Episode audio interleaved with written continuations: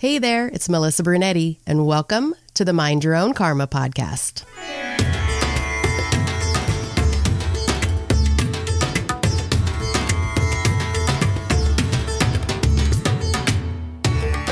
Hey there, Karma Crew. Thanks for joining me for another episode of Mind Your Own Karma, the Adoption Chronicles.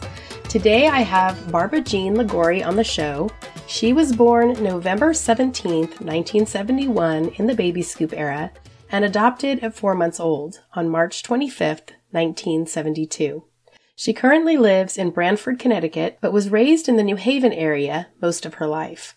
She has been married for 27 years and is a mother of two biological sons and a stepmother of one daughter who has lived with Barbara since she was 3 years old. She has been in reunion with her biological mom and dad since she was 18, and she has one full biological brother. Barbara has been the owner of Salon Massimo for the past 25 years and currently works there as a hairstylist along with her husband. She is currently writing a book on her life as an adoptee that should be published in the very near future. Her hopes are to share her story with other adoptees and hopefully bring some awareness and education to adoptive parents looking to adopt. She also has a strong compassion for birth mothers as she feels they have gone through tremendous trauma as well, which is most often overlooked or misunderstood. Here is my interview with Barbara Jean. We are welcoming Barbara Jean to the show today. Hi, Barbara Jean. Hi. How's it going? Pretty good. How are you? I'm great. So you're an adoptee, and I just want to jump right in and kind of get to know your story a little bit. So why were you put up for adoption? Well, my birth mother, she was 15 when she got pregnant, 16 when she had me. Mm. I was the Baby Scoop era in 1971. Mm-hmm. And she didn't feel that she could properly, raise me at 15 years old. Her mom, she was the oldest of 10 children. Wow. Yes. And her mother was pregnant at the same time with the youngest. So she was probably taking care of kids. Yes. Siblings as well. Oh my gosh. Yes. So my biological grandmother was pregnant with my aunt is 3 months older than me. Wow. So my birth mom didn't feel that she can put another baby on her mother at the time. Although her mother was very supportive, I have to say. Wow. Which back then, was a no-no being not married at the time. Yeah. My birth father was her high school sweetheart. He was 17 when I was born. Yeah, he was 17. And his parents were not so, they were very strict Italian. And he actually, in his senior year of high school when I was born, they moved out of state 3 weeks after he found out she was pregnant. Wow. So in his senior year of high school, he left all his friends to go move up north and to New Hampshire, I believe. We're from Connecticut with this burden. He didn't tell them yet. Oh, gosh. And he used to sneak on the weekends and steal his father's car to go see her and visit her on the weekends. Uh-huh. And they are married today. Oh, wow. Yes. So 11 years later, I believe they got married. Dang. So how does that feel? I mean, you probably have then full on siblings. I have one. Yes, I have one brother who's, I'm 51 now. He's 36. Okay. I met my birth parents when I was 18. He was 3, 4 at the time, my brother. Oh, wow. So I live in Connecticut. They moved to Florida. They live in Florida. Her family lives here probably 20 minutes from me. Mm. So really my whole life they lived here. All her siblings. I have tons of aunts and uncles. And all that. It was, I think when I was 18, I didn't know, how do I say it? I had no idea what I was in for. I was still in the fog, big time. Oh, yeah. Big time. So I think at that time in my life, I just kind of wanted to know what I looked like, things like that. And then I was okay with it. I was okay. When I first met them, I didn't realize I was going to be meeting him. I didn't realize I was going to have a brother. I didn't realize I was going to have all these aunts and uncles. So because she was the oldest, half of them knew about me and half of them didn't. Uh-huh. Because the older ones knew because she went to the home for unwed mothers at St. Agnes. Okay. And then the younger ones didn't. They thought she was away because she had mono or something. Mm-hmm. Too young, really, understand. Yeah. So you were 18 when you met your biological parents, and how Did that even happen? Were you searching or? I do things like this. Something pops in my head and I get these ideas and I just do it. Yeah. I do that still to this day. Yeah. No, I just had this idea that I was just going to, you know, see if they knew who she was. And my adopted mother always was very honest with whatever I wanted, or as far as what she knew, you know, she didn't know much. She just knew her age, medical history. There was none, things like that. So yeah, she didn't know too much. So anyway, I called Catholic Family Services at the time, which is now Catholic Charities. Yeah. Mm-hmm. And they said, well, you know, we don't know. We'll see if she left an address, and, you know, they pretty much didn't want me to get my expectations up. Mm-hmm. So I didn't think too much about it, but within not even a week, they called me back and said, she left her records open for you. We called the number, we found her. And not only did we find her, we found your father too. And that's when I found out that they were married. Oh, wow. So you just had like a wild hair to like. I was like, okay. And within like a couple, we sent letters and pictures. It happened really fast. Yeah. And within just a couple months, they flew down because they were visiting her family for the holidays, and we met in person. And how did that go? It was very superficial in the beginning. I have a very complex, I would say, story kind of. It was not superficial. It was. I felt like I was just excited, but I didn't feel like I had a lot of emotion. Mm-hmm. Like I didn't cry. I remember they walked into the room of Catholic Family Services. They brought me flowers. I brought my adoptive mother with me just in case I got uncomfortable. But it was kind of like, how are you? How'd you grow up? It was very surface, very surface. We went out for pizza and they were staying that week, but it wasn't anything like it wasn't emotional. I don't feel, but that was on my part. On your part. Yeah. I was. So maybe they were feeling you out and seeing how you were going to react. And they kind of were playing off that. Yes, exactly. So, and I think they were very, they didn't want to push me too much. They were filling out the waters, same as I. Then I went over her family's house and I had all these aunts and uncles who like just found out about me or knew about me. And my grandmother just cried. Did she? Cried and cried and cried. Like, she was so overwhelmed. So it was very overwhelming. And I think at 18, I wasn't ready for it at all. Mm-hmm. I didn't know what to do with it. Yeah. My biological grandmother was the nicest woman, the most warm woman I've ever met in my life. And I just felt horrible for her because she wanted to keep me. Yeah. And it was like one of her biggest regrets. Mm. Were they Catholic? Yes. Now, it's funny with the Catholic, there's a lot that goes on there. She went to the priest when her daughter was pregnant, when my mom was pregnant. And she asked him, is this the right thing to do? I don't know what to do. Please tell me what to do. She's pregnant at the same time. She's in distress. She's very emotional. Like I said, she's a mother of 10 children. Like she's just heartful, warm, loving woman. And the priest said, you have to do this. There is no option. There's no option. You don't have the money. You can't do it. You're pregnant yourself. You would be doing this child, you know, like basically like I would be a sin if she raised me. So she allowed the adoption to go through. Well, I wouldn't even say that. My birth mom, when she went to go sign the papers with the attorney at Catholic Family Services, my grandmother was not allowed in the room and she was only 15 years old. Wow. So my grandmother, she passed away a couple of years ago, right during COVID, actually. And before that, thank God, one of my aunts called me up and said, my mom really would like to speak to you. This was right before she got sick. So I went over there and we had this beautiful conversation. And she says, you were always my biggest regret. And she said that I've always loved you. And I never stepped foot in a Catholic church again since that day. Wow. So, yeah, she was Catholic, but after me, she never went back to church again. Yeah. Oh my gosh. But I'm glad I had that closure with her. Yeah. So how do you feel about Catholic Charities and how they ran all that? I mean, you know, adoption, I went through this phase of being really angry, I guess, like a lot of us. But then as I started doing more of the healing journey, you know, it's just ignorance. Yeah.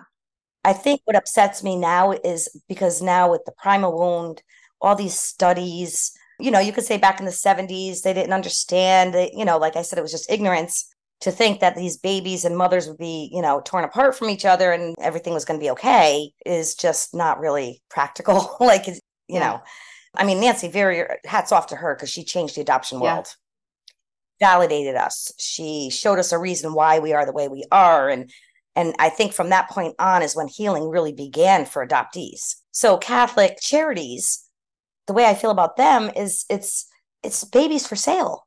Yeah. They're just looking to make a profit, because even now with all these new studies and scientific studies and what goes on in the baby's brain chemically and our bodies and even the birth mothers, what goes on with them, they're still doing it.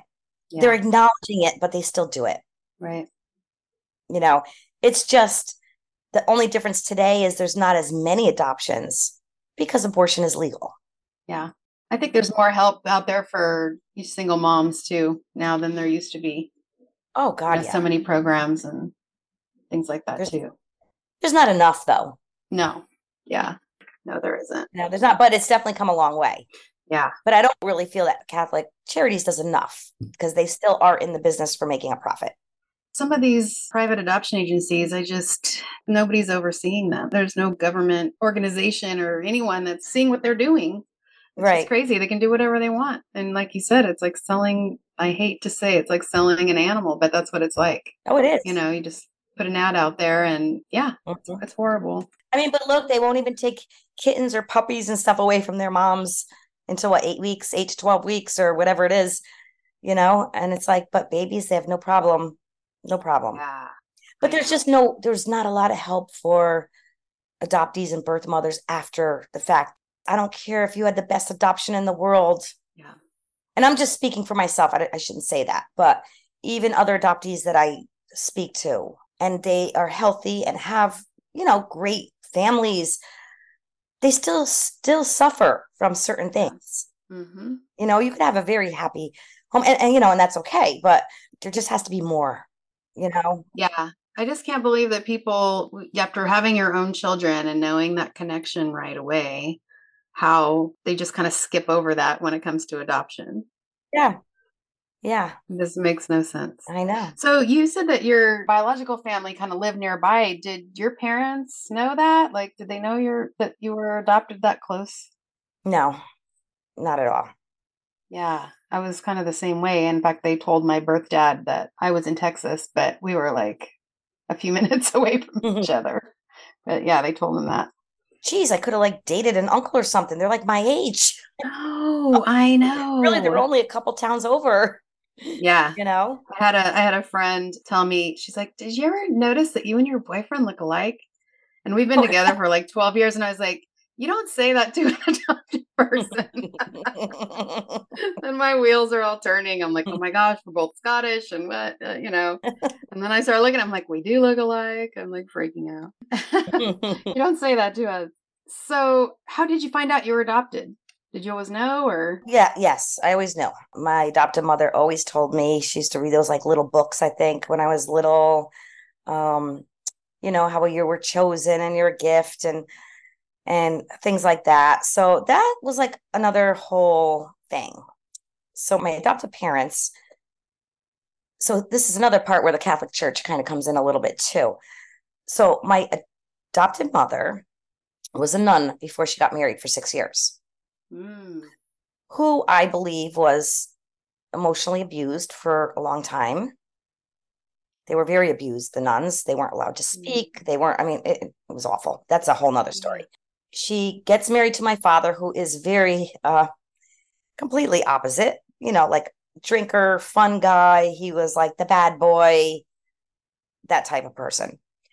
She was only 17 when she went in the convent. So she was there 6 years.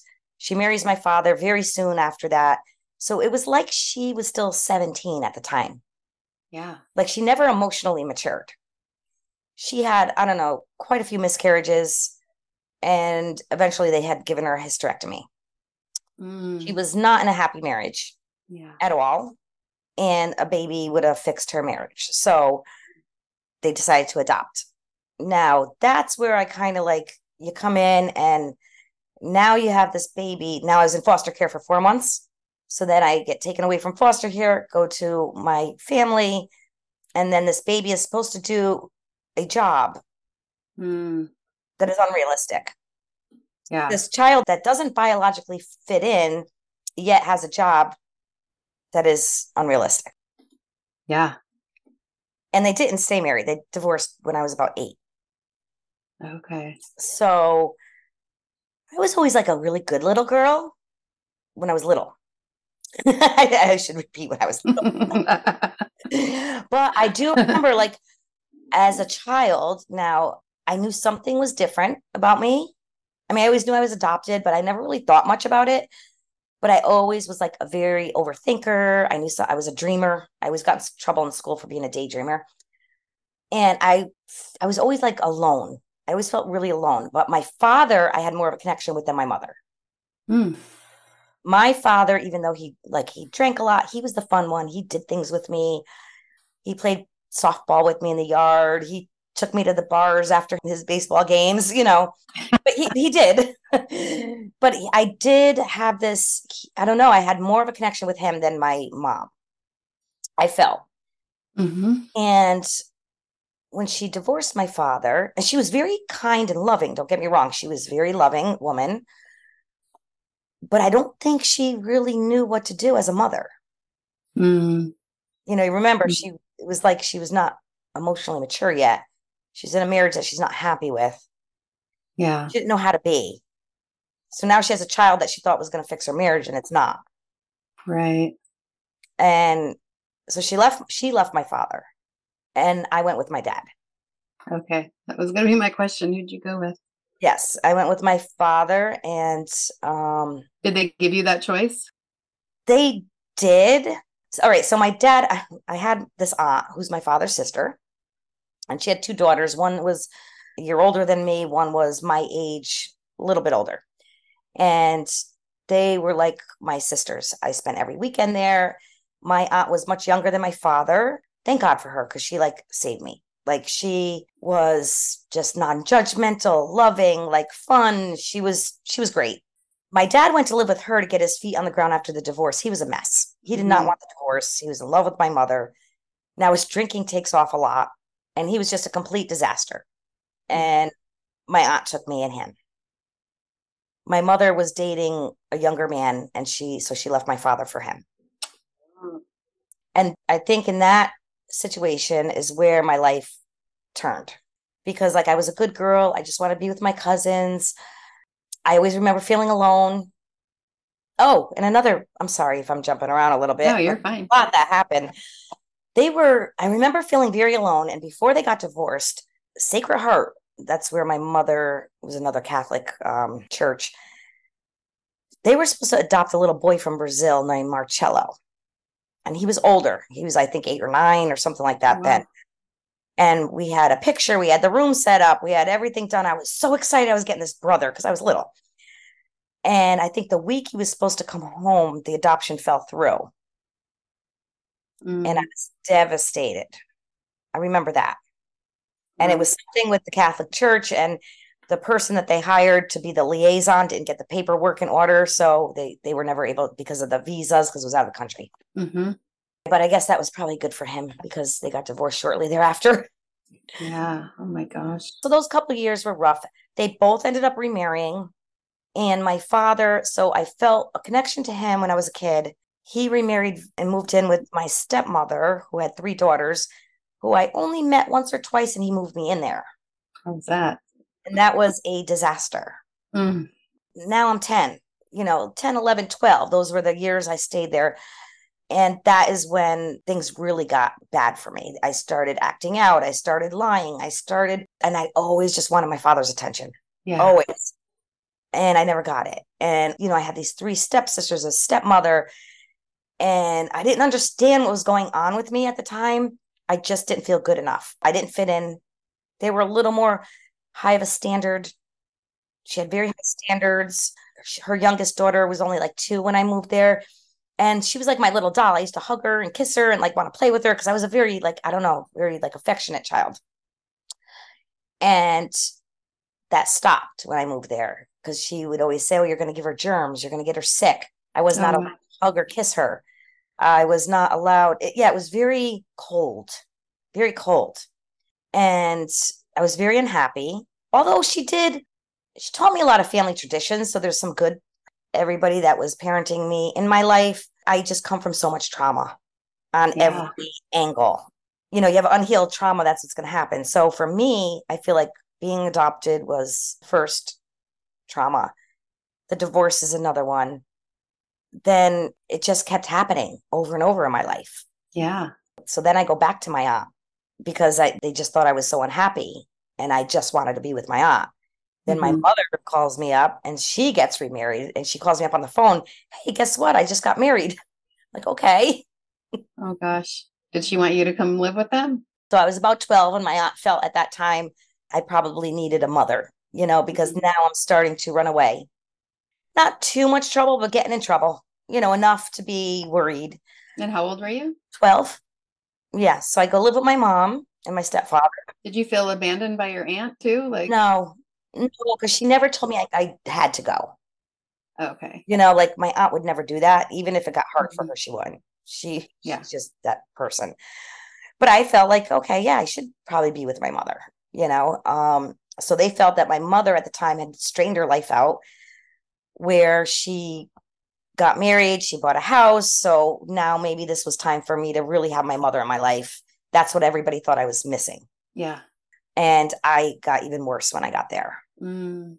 I mean, I was running away left and right, breaking every rule you could imagine. Curfews, I never had a curfew, never listened to them. And it just continued partying. And like, it was bad. Yeah. And they would take me to therapists after counseling. And I would just sit there. And it's funny because not one therapist, I don't remember, ever brought up the fact that, hey, maybe she has an abandonment issue. They don't ask that question. Maybe because she was adopted. And like, I didn't know about this trauma. Like none of this, I had no idea, but I knew something was I was detaching more and more and more as I got older. Did you realize that at the time? No, I didn't realize it until later. Yeah. But going from this sweet, loving child, I felt that I just constantly was seeking approval. I think I was just looking for attention. And then at that point, I was so rebellious that I didn't want to here. I just detached so much and just self-sabotaged, you know, and then they turned around and put me in a group home when I was 13 for little bad girls and boys, you know? Wow. Yes. Wow. That wasn't through the Catholic Church, was it? No. I don't think they have anything like that. No, they didn't have anything like that. It was like, they pretty much put everybody in the same thing. They had like, one floor with drug addiction, one floor for like teens with mental health, which I was never on medication. I didn't have that mental health issues like depression or suicide. I didn't. Yeah. I was just out of control. Yeah. You know, so how long were you there? I want to say about, it's funny. I went there for like 3 months and I completely just played the good girl, did what I had to do there. I came home and did the exact same thing. And probably 2 weeks later, they put me back for 9 months. Oh my gosh. Around 9 months. So I would say 9 months to a week. I don't completely remember the exact dates. I remember it was the summertime and then went home after that. Were you able to go to school in there or did they? Yeah, they had school there. They had school there. So you couldn't go to your regular school. Right. Oh no, you were. You lost all your friends. Yes. Lost your family pretty much. Yep. And you're there by yourself. That's a long time. Yeah. 13. 9 months. Yeah. That's a long time. When you got out, then what happened? Did you go back to your mom's or? I did. I went back to my mom's. I still like pretty much got in trouble, but I was more like, I didn't have as many rules. I was starting to get older, you know, in my teens, you know, you're going on 14, 15, 16. I started driving. I went and got a job. I always worked, but I was still self-sabotaging, smoking pot every day. I was just partying. All I cared about was that, like just my friends. Yeah. I came from this neighborhood that was actually, it was kind of awesome, even though it was messed up. Her neighborhood, we had this very tight knit community in New Haven. It was very, I would say Italian oriented, you know, where like we were out until the streetlights came on, that type of thing.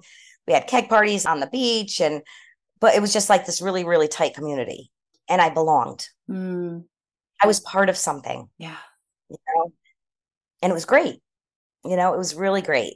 And when I went away and I came back, so I lost all my friends, but I came back and right back to them. Oh, good. Mm-hmm. So I just got smarter, I think, as I got older with what I was doing. Yeah. I ended up quitting high school and then working full time. I always wanted to grow up faster than what I was. Mm-hmm. Always. I did go back and get my education. But then I was 17 at graduation. I would have graduated high school because I was a November baby.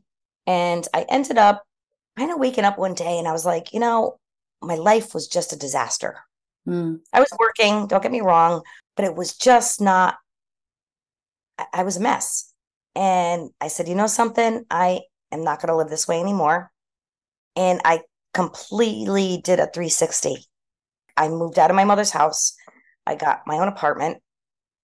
I stopped the partying. I still hung out with friends and stuff like that, but I changed all my friends. I put myself back through school. And how old were you? 18. Okay. And there wasn't one thing that happened that kind of... No, my life was a disaster. I would have ended up on the street. I would have, everybody had it. Mm. I think the drugs and stuff, that would have really, it would have got me. Mm-hmm. You know what I mean? Yeah. It definitely would have got me if I didn't smarten up. Mm-hmm. But it was a short time in my life. So it's not like, oh my God, I was, you know, but I think I would have ended up really bad if I didn't. Like I said, I just self-sabotaged. So yeah, it was, I don't know, whatever you want to call it, but I did. And I went and I just started working on myself, but I got obsessed with proving that I was good. Mm-hmm. Constantly. Like, so I had my own place. I bought my own condo by the time I was like 20. Wow. I was a paralegal at the time and I ended up working up that ladder. And it's funny, when I met my biological mother, that's what she did. Oh, wow. Yeah. So when I met her and stuff, I was doing very well. But I constantly felt, because I think I messed up and I was so ashamed of my life and I was so ashamed of being in this home, I pretended it never happened. And I just was obsessed with success, which is not a bad thing, right? But at the same time, you're still suppressing. Yeah. Just with something better. I'm still running, you know, and I'm still like dying for my father's approval, acceptance. Constantly. So anyway, he passed away when he was like 64 of cancer, but they both stayed with my stepmother and my stepfather the whole time. So he still had like his own life with her and her daughters. And yeah. He still saw me and I knew he loved me and all those things, but I never felt like he was proud of me. I always felt like I was the one that was a disappointment. So that's kind of how my life went. When you were saying that, I was just picturing myself, because I always felt like I wanted to be chosen. I wanted someone to choose me. Yeah. Because I didn't feel chosen. So it didn't matter if it was a bad thing or a good thing. If you chose me, then I was all in, you know? Mm-hmm. But yeah, you wanted to be chosen by your dad, you know, like you wanted to feel that. Anybody. That connection. Yeah, exactly. I remember like having these little like fantasies. It was like Cinderella or like, and I said, God, I had so much pain my whole life. Somebody's going to sweep me off my feet. Someone, you know, like I just used to have like these little, like I said, I was always a little dreamer. I got married young. I was 24. I'm still married, 27 years now. Oh, wow. Good. Good for you. That's pretty awesome for an adoptee. You know, it's funny because I think it was through my marriage where I started coming out of the fog. So what catapulted that? Anything in particular? You know, it came in increments, very small doses. I hadn't read The Primal Wound yet. He had a daughter before we got married. So I was 24 when we got married. We were 21 when we were dating. We moved in together. We had full custody of his daughter, who was 3 at the time. Mm-hmm. So her mother wasn't in her life. So I'm thinking like, okay, I am like the savior because I know all about this, right? But at 21, 22, you kind of don't. Yeah. You know, you think you do. Well, I did have maybe a heads up on other people, right. But yeah, I didn't know what I was in for. What happened was, I mean, she's wonderful. Her and I are like really, really close today, but there was a lot of triggers. Yeah. And a lot of rejection on her part. that I didn't know how to handle. It was like looking in the mirror. Oh boy, yeah. When I saw her sometimes. Mm-hmm. So that was like my first little dose of it. Now, my biological parents came to my wedding, okay? And I really pushed them away a lot, and which was unfair to her. But I felt like, okay, I found out what I needed to know, and kind of that was it. We would write letters back and forth. She also had a very strong personality, and without knowing it, she would sometimes say she was a little too much. Mm-hmm. She was loving, accepting. They were very accepting, wanted me in their life, but I didn't know how to handle that relationship at that point. Yeah. So I invite them to my wedding. I have my brother in my wedding, and something must have happened, which to this day, I really still don't know, which I have to ask her. My adoptive father must have, I don't think, treated them very well at my wedding. He was the one that didn't want me to find them at the time. And he definitely had some jealousy issues there with that. And me, I always wanted to be the people pleaser. I wanted to kind of take care of everybody. So I made sure my father was like the hero at the wedding. Yet I still took pictures with them and had their son in the wedding. Like, but I guess none of it was really good enough on either parts. But we stopped talking for a couple of years. With your biological family? My biological parents, yes. Wow. I really never knew what happened, though. They must have been insulted. I don't really know. I still don't really know. Yeah. Then I get pregnant, and I had an ectopic pregnancy. Mm. And then I started getting curious, you know, and then I had my son, my first son. I have two boys. My oldest son is 24. And that is when things really started to change. That is when I felt the first biological connection, I'm sure, like all of us. Mm-hmm. And it was the most beautiful, loving thing in the world, but at the same time, the most painful, because I was like, this is what I missed my entire life. Yeah. Like, how could I miss this my entire life? I was blown away. So I was so happy. I had this connection. I had this feeling inside of me, and it was so overwhelming. But at the same time, the sense of loss was like, oh my God. Yeah. And you can't get that back. I mean, you can't recreate that. Like you were just saying, You had no emotion when you met them. You cannot recreate that bond that was broken back then. I mean, I can't say never. I'm sure there are some people that have met their biological family and it just was a big emotional and happy time. But I think for most, you just can't recreate that bond that you had from birth. No, but then it's funny because I have it now with them. Really? Yes. So that's a whole, yeah. I didn't know enough back then to do the work on myself. I didn't really get it. I detached myself. Like I always felt something towards her. Mm-hmm. There was similarities. Another thing was like when I was little, I never connected with my name, Barbara Jean, and hated it. And I literally every single doll in my room was named Christina. I was in a school play. I made sure my name was Christina. I don't know. I was obsessed with this name. I pretended my name was Christina. Played house with my cousins. My name was Christina. But that's what she named me. Oh my gosh. That's crazy. It's on my birth certificate, which I just actually got this past year. So when I found out, so like little things like that, you know, I had these feelings. So anyway, I have my first son. So I start coming out of this fog a little bit. I start reading a little bit more. I'm starting to dig a little bit more. Still not really knowing how strong like certain feelings were. Like I still was very closed, you know. Then I started visiting. She wrote a letter. We started visiting. We started getting reconnecting again. Now I have a son. Then I have another son. Mm-hmm. So now it's okay. Now she has grandchildren. And so little by little, I started allowing her back in my life. And I started opening those doors. Then I started getting curious. It just happened in all these increments. Like little things in my life would happen, like giving birth. Then my husband would be like, you know, I don't understand. Am I not good enough for you? Why are you so closed off? But yet he's like, you're the most loyal, loving person. You see the good in everybody. But at the same time, I didn't have these, I couldn't have these feelings. Yeah. What's it called? I was the anxious attachment style, but I also was the disassociated. Disorganized. Yes. I'm disorganized. Yeah. So I'm either one or the other. I'm both. But I started like saying, okay, I want better. Yeah. You know, and I want to feel better. And it was, I always just felt misunderstood, you know, whether it was my marriage or family members, I just felt misunderstood. And then I just started digging more. And then that Primal Wound book came out and that was it for me. Yeah. Once I read that, I was like, it hit everything. It hit every point. It hit everything. And my whole world changed. How old were you when you read that book? Oh, God. I was in my 40s. So I'm 51. I was in my 40s.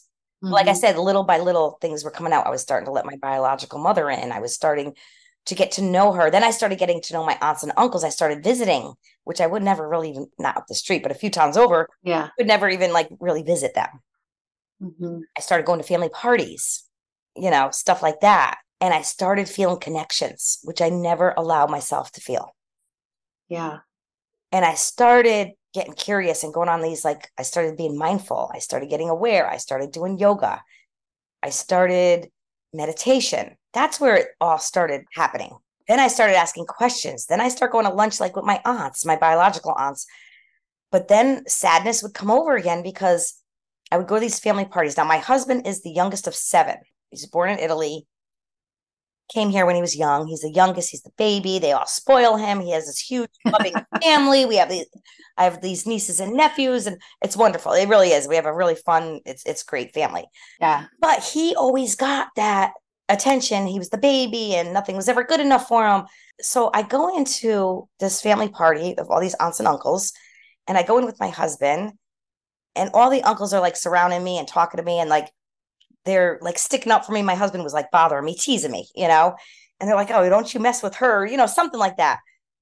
And it was the first time in my life that I felt like, oh my God, I had somebody sticking up for me. Like I was a part of, you know, and then it was wonderful that I had this huge extended family. But then at the same time on the way home, I remember just crying, saying, oh my God, I could have had them. I could have had them. And they wanted me, you know. Did they know about you? I mean, did they know? Only half of them. Oh, that's right. Yeah. Remember I said, so yeah, half of them did, half of them didn't. Wow. But they were all teenagers. So how did that relationship grow then with your biological parents to where it is now? I just started visiting them more.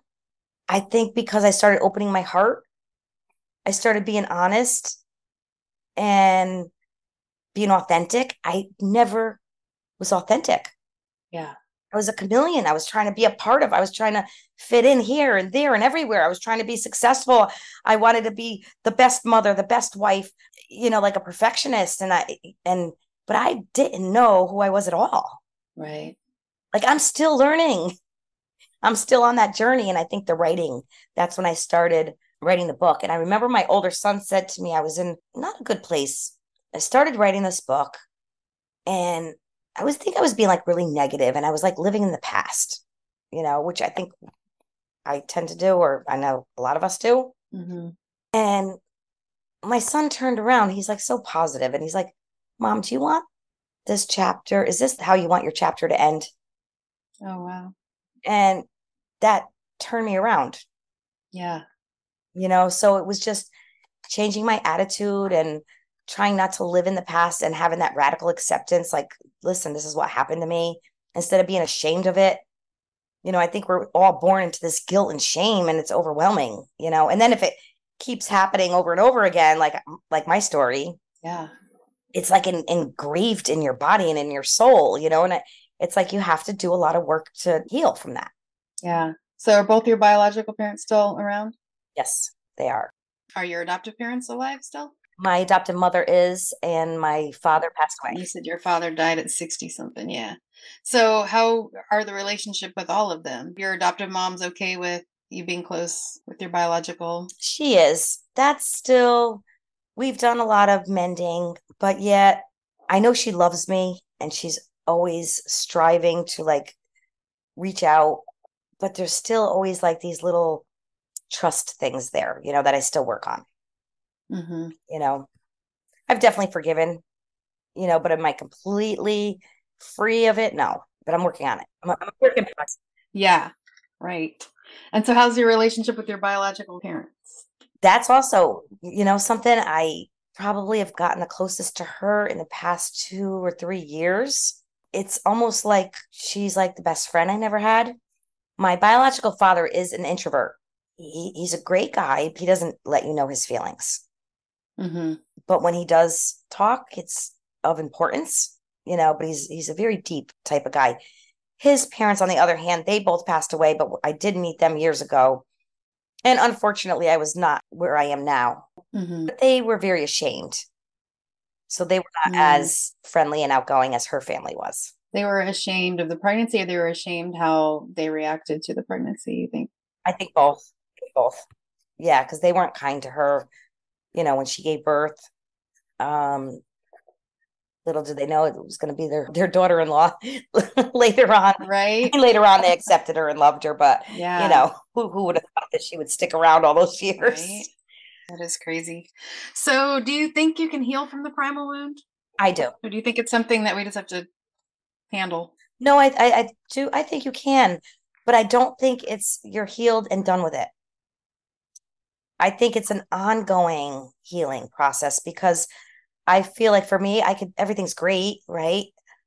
Until it's not. There's always a trigger, because your subconscious mind stores that. So I do think you could like reprogram that, but it's like that picture, that Polaroid picture that's stuck in that subconscious mind that's ingrained in you from the day you're taken away. Mm-hmm. That will always be there. However, we don't have to live in the past. I mean, I am healing from it, but I don't think it's a one and done thing. I don't think it's like, hey, I'm going to go to therapy. I'm going to like get all this shit out. And then like, that's it. Like, I think it's an ongoing process, and there's always going to be a trigger. Yeah, I think it's how you handle the trigger. Yep. And it's being aware. See, I was never aware of these triggers. For me, it's stored. That's why I love yoga. It stores in my body. Like, so I release, you know, people think yoga's exercise. For me, it's a practice, you know, and that has been pretty much this past year, 2 years, what's helped me the most. I'm able to be centered and grounded, but it's making me aware of my triggers. Yeah. You know, where I could feel whole. And I think what bothers me, like on these Facebook group pages that I'm support groups, I think they're a great safe space for adoptees. And I think the antidote to all this healing is connection. Mm-hmm. You have to have connection. I don't think even my husband, who knows me better than anybody, does not understand me like adoptees. Yeah. I still feel misunderstood. My kids don't understand it because they don't. And I can't expect them to, because they never went through it. Yeah. You know, they didn't go through it. The connection and the validation, I think, are two huge things. And just kind of accepting everybody where they're at and just being okay with it and not reacting to those triggers. I'm looking at these groups, though, and sometimes, and then I'm not being judgmental. I just think sometimes it's sad because there's so many posts on there that are sad and angry and lost. And see, one thing I always knew was as lost and angry and hurt as I was, I always knew I had some sort of purpose inside. I felt it. Yeah. Yeah. I felt it. I didn't know what it was. Yeah. And I still might not really know. But one thing I do know, if I could help one other adoptee, that is like so fulfilling, a part of my purpose. Mm-hmm. Like they don't have to be angry, but it takes work. Like you really got to do the work to get there. Yeah. I think a lot of adoptees feel like if they let go of the pain that they're saying it was okay. And everything's forgiven and forgotten, but that's not what that means. I know. Yeah. No. My birth mother sometimes triggers me. Like she, I forgot what it was. I was talking to her. She just had a visit here not too long ago. My brother has a daughter my niece, she's just adorable. She's 18 now, but she was talking about her going to college and, you know, all these different things. And yes, it was a happy moment. And I forgot exactly what she said, but it triggered me. It made me feel bad. I'm like, oh God, but she wasn't there like for my kids like that. Or, you know what I mean? So just that little part of me, like, so those little triggers are always going to be there. Yeah. You know, it's just how I choose to handle them. Right. So what do you feel about family preservation? So adoption, I believe is, if it was my way, I wouldn't have any adoption, but it's necessary because everybody's story is different, right? So there are children in TCF who need homes, right?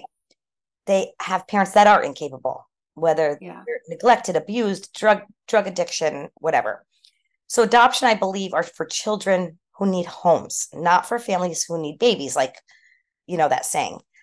Mm-hmm. And I feel that if we're going to spend money, whoever, the government, whoever, on anything, it should be on family preservations for like these, instead of taking these birth mothers, maybe give them hope, maybe give them something like the birth mothers who are in poverty or who are abused, the tools, the resources out there. I mean, I definitely believe in family preservation first. Mm-hmm. If that doesn't work out, adoption is a last resort. Yeah. Yeah. And I just think we can do more as Americans. Exactly. Yeah, definitely. And I feel like I said, that there needs to be some kind of regulating body over all of this. And that's what gets me, I think, frustrated, because there isn't. And there's still adoption agencies that are still doing the same thing. And they're still out there. These private adoption agencies, attorneys, they're making so much money. Yeah. And then they're still tricking these birth mothers into thinking, I mean, these women are in distress. Yeah. Taking them at their most vulnerable point. And instead of giving them, give them more time to make a decision, give them resources, whether it's jobs, childcare, housing, give them more resources. And then if maybe it doesn't work and they can't handle a child, that's different.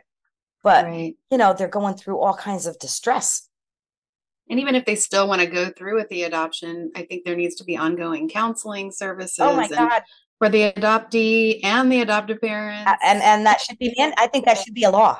It should be mandatory. Yeah, that money needs to go to that. It should be mandatory. Yeah. And I also believe that they should outlaw closed adoptions. If there's adoptions and your birth mother giving your baby away for adoption, know that it should be an open adoption. I think they all should be open, that we have rights as children, we're human beings. Yeah. And we have those rights to know whatever we want. And if we don't choose to find out, then that's our choice. But at least we have the choice. Mm-hmm. So I think closed adoption should be completely, that's it. That is in the past, old school, get rid of it completely. Right. So you talked a little bit about how you have been dealing with your adoption trauma with yoga and things. Anything else that's helped you that maybe you can tell anyone else that's out there struggling? No, I think it was just having faith. God, my whole life, I always just felt like, a lot of adoptees, they feel like, why am I here? Nobody wants me, not chosen, all this stuff. And it's like, now that I've reached a certain point in my life, I know that the universe has put me here for a reason. And that's what I want. Everyone has a right to be here. So many adoptees just feel like they shouldn't be here. They're not wanted. They're so depressed, but you are, you know what I mean? You have a right to be here, and you're supposed to be here. Yeah. You were put here with a purpose. Put here with a person. So whatever your faith is, whether it's the universe, whether it's God, whatever, it's out there, and you're supposed to be here. Yeah. I think we keep, like you were saying, Cinderella, and, a lot of times we look outside of ourselves for that hero, but that hero is us. Yeah. And you can be your own hero. Adoptees are, I feel, the most smartest, most amazing people. We're so intuitive. Yeah. And if we could only see that goodness within ourselves and do a lot of, like me, I have to practice self-care. I use affirmations a lot, because my brain wants to tell me I'm not wanted and I'm not good enough and I'm unlovable. And so you have to do that self-love and self-care. Give yourself a hug, even if it feels weird, Yeah. But doing that work, like you were saying, doing the work and feeling that power that's within you to do whatever you want to do, stand in your own power and just feel that is amazing. And the more you feel that, the more you want to feel that. Oh yeah.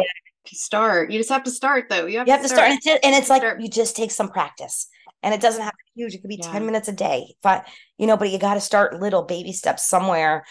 And I think it's like, it's hard. Listen, don't get me wrong. Some days I want to crawl up in a ball in a fetal position. Yeah. I'm not going to lie. Like, I am so not like Mrs. Faith and everything else. Although, so my everyday life is, but I do practice it every day. And some days are great and some days are not. Mm-hmm. But on those not so great days, I know that it's going to be okay. Yeah. It's temporary. I think before, when I was younger, in my 20s and stuff, I didn't know if I was going to be okay. Mm-hmm. I just didn't know if I was going to be okay. I was married, had children and all this stuff. And I always depended on being okay with other people, whether it was my husband, his family, if they were okay, I was okay. If I was a great mom, if my kids were okay, I was okay. No, I have to be okay with me and knowing that, but like I said, it takes work and practice, and you can't be afraid to work. Right. Anything else you'd like to tell struggling adoptees, or anything that you would want them to know? I don't think so. Just, have some hope, and that they're not alone and they're meant to be here, like I said. But I would like to say, if there's any adoptive parents out there, so adoptive parents, before you make the decision to adopt, I hope you really do. I hope they really do the work on themselves first, mm-hmm. before they choose to do that. And I hope they make a commitment to allow these adoptees, babies, to grieve. And it's not about them. It's about these children. And if you're not taking a child out of foster care or DCF who needs a home, and you just want to adopt an infant baby, I want them to ask themselves why. Yeah. Why? Because you're not doing it for that baby. You're doing it for yourself. Yeah. The baby's not going to fulfill yourself. Yeah. And that's tough to look at. The baby's not going to fulfill it. Like you said, you were given a job at, right. a few months old. So the adoptive parents, I really, really hope, and I'm not trying to say this against, I don't want to offend anybody or hurt anybody's feelings, but it's the truth. It's saying the truth, and the truth is hard. Right. So you want a baby, just ask yourself why. Mm-hmm. And are you ready to take on that battle? Yeah. And listen to some adoptee podcasts and get educated. Read The Primal Wound before you, do that.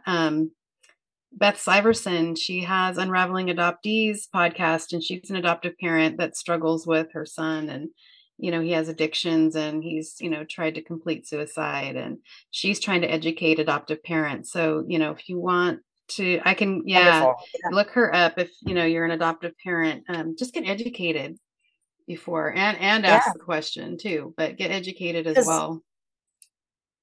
Yeah. Cause you could do a lot more damage to these adoptees that already are born with this relinquishment trauma. I don't know if a lot of adoptees know what is possible or what could happen, adopting a child that's got adoption trauma. They've got a lot of stuff to look at. It's not necessarily all roses, the trauma is real. The trauma is real. And like I said, my adoptive parents and all the things that I've gone through, to adoptees, I don't blame them. Like, I love my adoptive mother mm-hmm. and my father. They didn't know any better. Yeah. They just simply didn't know no one knew any better. Everybody had their narrative. Adoptive parents were, you're helping a child, that needs a home and all that stuff. So they felt good. And then the mother was told, you did the right thing. You gave your child a better life. Now go home and pretend it never happened. We have our narrative, because that's what society put in their head. Oh, you did a beautiful thing. You gave a baby. Yeah. Everybody had a narrative or a part to play in the play. And just so that that people can make money, keep making money off of it. Yeah. It's crazy. So you are in the middle of writing a book. Yes. Tell us about it's that. Been, like I said, it's been healing. And I think I'm just becoming more and more aware. I'm not the best a writer, like I said, so I did have somebody help me. She's just helping me put it into a story. I have all the content, and I write, and then she just kind of cleans it up for me. So she's doing a really wonderful job. And she also happens to be an adoptee, which helps. Oh, wow. Because I did have somebody else helping me at the time. And as nice as it was, it felt like an essay, like she couldn't understand me. She didn't get it. Yeah. So anyway, that's what I'm working on. And I'm very, very excited about it. And I just hope, like I said, I have some purpose. And even if it helps one or two people, then I did my job. And then maybe my kids will have it for their kids one day. And and hopefully just spread awareness, right? The more we tell our stories, the more awareness. So I'm hoping to get that. Got to educate the world. Yeah. It's time. So that it should be, the book is pretty much, it's almost done. It's getting there. It's fine tuning, picking out covers and editing and all that stuff. So the title is going to be, hopefully I changed it a couple times already. I believe it's going to be Not Chosen. Good title. Good title. So yes, I'll give you. Yes, please. I'll send you a copy when it's done. Yeah. I always like to get signed copies of books when I have people on, and then, definitely let us know, and I will get the word out when it comes out. Thank you so much, Barbara Jean, for coming on the show today. No, thank you for doing this. I mean, I think this is an incredible thing that you're doing. Thank you. Your podcast. I mean, you know, I think it's healing for everybody to hear each other's stories. So, and we all just need to be validated. Yeah, that's the purpose. Well, thanks for coming on. Thank you. Another great adoptee story. Another story that is helping educate the world. And I love that Barbara Jean is into educating adoptive parents and educating them on just what they might be getting into when they adopt and how to help that child work through their trauma and to allow that child to speak about their adoption and their feelings. And it is important as a potential adoptive parent to ask the question why. Why are you adopting? And to ask that question before you go and slap a Band-Aid on whatever issues that you may be having that are pointing you in the direction of adopting, to address those first. And if you still decide to adopt, to just remember that the family that you are wanting to create with this child is coming from loss. The loss of the birth mother and child bond. There are so many resources out there now for adoptive parents for you to explore what adoption really is. I mentioned Beth Syverson, and she is now a coach. She is a podcaster of the Unraveling Adoption podcast. And if you are struggling, if you have questions, reach out to Beth, and her link is in the show notes. She also has adoptive parent-only groups, so please check her out if you are thinking about adopting or even struggling as an adoptive parent. She is a great resource. Thank you, Barbara Jean, for bringing up such important issues today on the podcast. If you are thinking about coming on the podcast, I am on Instagram and Facebook. You can DM me there. I have a website, mindyourownkarma.com, and an email, mindyourownkarma@gmail.com. So get in touch with me and let's get your story on the podcast. As always, take what you need and leave what you don't. And always remember to mind your own karma. I'll see you next time.